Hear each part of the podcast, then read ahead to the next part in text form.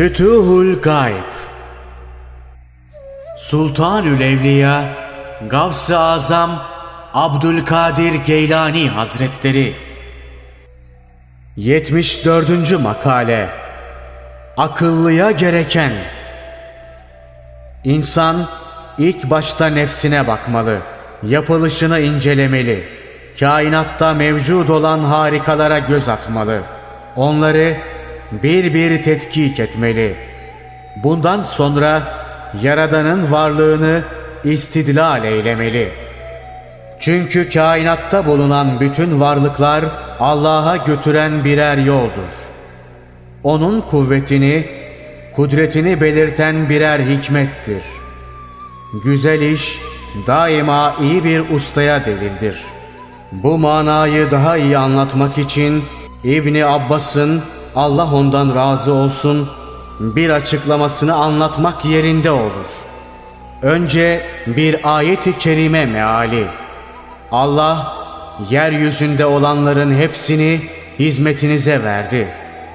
Bu ayetin tefsirinde İbni Abbas Allah ondan razı olsun şöyle der. Her şeyde Allah'ın isminden bir tanesi vardır. Ve her şeyin ismi Allah'ın ismidir. Sense o isim ve sıfatların içindesin. Dışta olanlar onun kudretiyle olur. İç alemde olanlar onun hikmetiyle olur.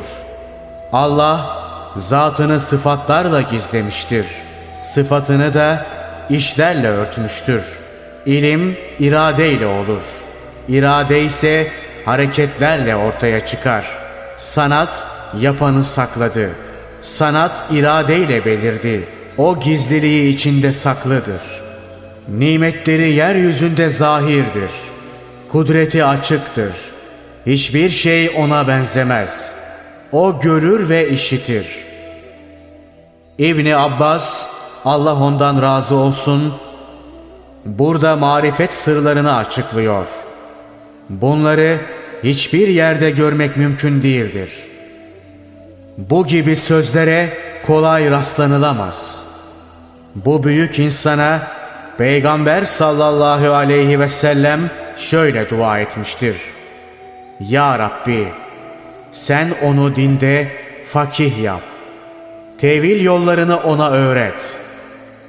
Allah bizi onların hayrına erdirsin, onlar arasında toplasın.''